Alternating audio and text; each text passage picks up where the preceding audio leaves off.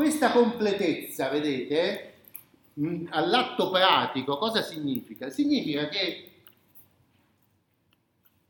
l'intellettuale, il, il docente, lo scolastico, accetta e anzi ricerca come base della conoscenza l'esistenza e la validità di testi normativi che possono anche apparentemente essere in contraddizione.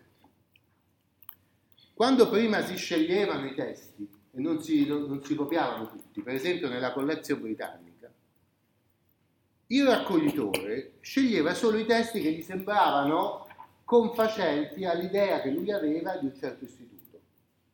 Cioè in qualche modo faceva come faceva lo pseudo Isidoro, le falsificazioni che c'erano state prima. Poiché secondo me è giusto che il Papa sia al di sopra di tutti gli altri vescovi della Chiesa, per esempio, cerco delle norme non false ma vere, ma soltanto quelle che mi confermano questa mia idea, perché la veritas prevale ancora sull'autoritas nella testa del compilatore della collezione britannica, capito? quando uno fa una compilazione legislativa a discrezione del raccoglitore, allora vuol dire che la veritas, cioè il contenuto che io voglio eh, rafforzare con l'autorità della norma, prevale sull'autorità, perché io scelgo solo le norme che mi sembrano che eh, siano confacenti a quello che penso io, no? Invece, se io eh, affido solo al legislatore l'autorità di dirmi quali sono le norme vigenti, le norme che io devo osservare, allora non sono io che le scelgo, ma io cerco dentro questa raccolta l'equità e la giustizia che per postulato vi sono contenute. No? E cercando questo, quando trovo due norme che sono apparentemente contrastanti, è proprio l'occasione nella quale la mia visione dialettica mi consente di capire qual è la razio che, attraverso la quale tutte e due possono essere vigenti anche se apparentemente sono contrastanti.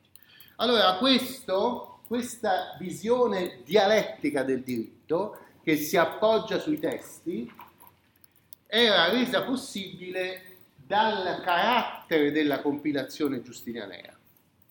La compilazione di Giustiniano fatta a Costantinopoli fra il 529 e il 534 era una raccolta piuttosto prodigiosa di costituzioni imperiali che stanno nel codice che si, si eh, eh, allargavano su circa tre secoli, dalle più antiche a quelle promulgate da Giustiniano stesso. Eh? eh, il digesto una raccolta di 50 libri ancora più grande, ancora più prodigiosa, che raccoglieva norme del fine primo secolo, secondo secolo, eh, quindi molto antiche rispetto al, a, all'età di Giustiniano. Le istituzioni invece sono redatte all'epoca di Giustiniano e le novelle sono redatte addirittura dopo la promulgazione del codice nella sua seconda edizione, il 534. Allora, tutta questa raccolta, per di più, è stata anche fatta molto rapidamente, in pochi anni, dalla commissione di Tribuniano.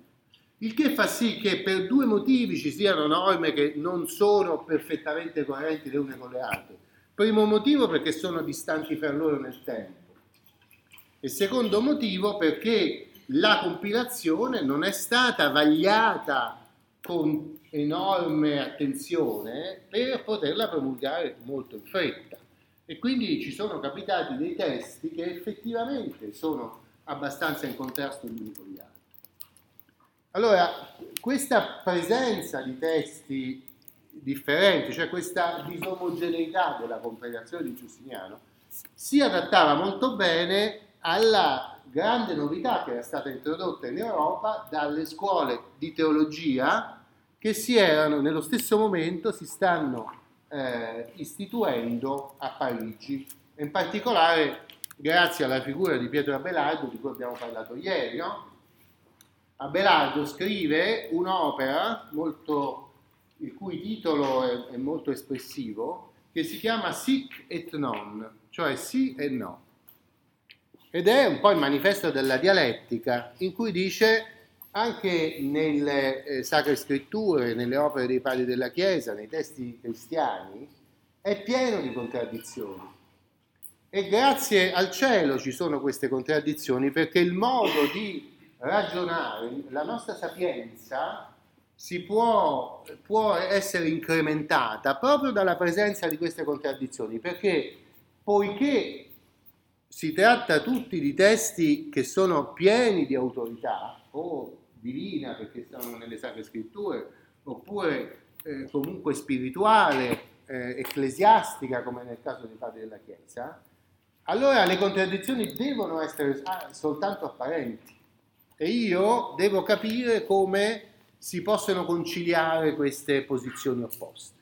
Allora la dialettica è la conciliazione delle opinioni opposte e c'è stato un grande storico dell'arte a metà del Novecento, Panofsky, il quale ha scritto un bellissimo piccolo libro facendo un parallelo fra il pensiero scolastico, cioè la dialettica scolastica, e l'architettura gotica. Voi sapete come sono fatte le cattedrali gotiche che non per caso vengono costruite proprio in questi anni, no?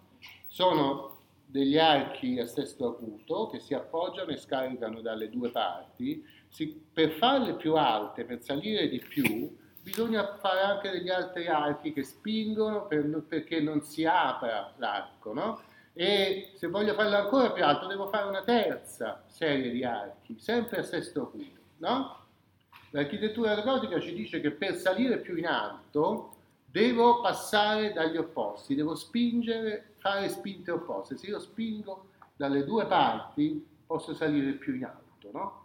E questa eh, immagine effettivamente sembra quasi eh, presentare in modo visivo come funziona la dialettica scolastica. Se io ho due opinioni, due testi che si contraddicono, posso spingermi su tutti e due per salire un po' di più, cioè per trovare una razio no, comune che davvero mi fa capire il mondo molto meglio che se io dovessi soltanto seguire una... Allora vedete la differenza fra la logica del raccoglitore che sceglie solo i testi che sono confacenti a quello che lui già sta pensando e la logica scolastica che dice i testi si contraddicono e io grazie a queste contraddizioni posso pensare qualcosa che non potrei pensare se non ci fossero le contraddizioni. Questo pensiero sintetico che sintetizza gli opposti è come la grande altezza che viene raggiunta dagli edifici gotici in pochissimi anni, all'inizio del XII secolo, eh, e che rimpiazza degli edifici romanici che invece sono sempre contenuti, molto bassi, no? in cui sembra quasi che ci sia la paura di edificare qualcosa che non riesce a tenersi. Ci sono delle mura degli edifici romanici troppo grandi, troppo grandi per la paura che il piccolo edificio possa crollare. Allora aumentiamo il peso dell'edificio senza sperare di poter salire ad, ad altezze, no? eh, mentre la, l'architettura gotica è sottile, è proprio il contrario di quella romanica, è sottile grazie alla possibilità, alla, alla comprensione dello scarico delle spinte dalle due parti opposte. No? Ecco, la scolastica è sottile, la scolastica riesce a eh, eh, sviluppare dei concetti che il maestro, quando comincia a confrontare le, le raziones dei due dei testi, non immagina, ci arriva grazie alla sua riflessione che passa sempre dalla opposizione eh, dei contrari. No? Allora, questo è, è, molto per, è molto importante recuperare questa unità della cultura medievale in Europa, no? per capire come funziona la rinascita del diritto. La storia giuridica ha sempre tentato di isolare la cultura giuridica e di separarla da tutto il resto.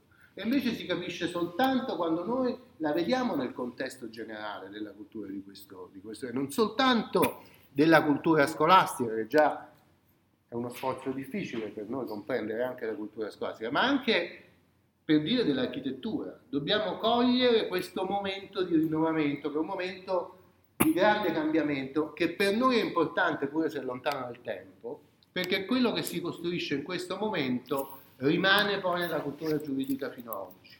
No?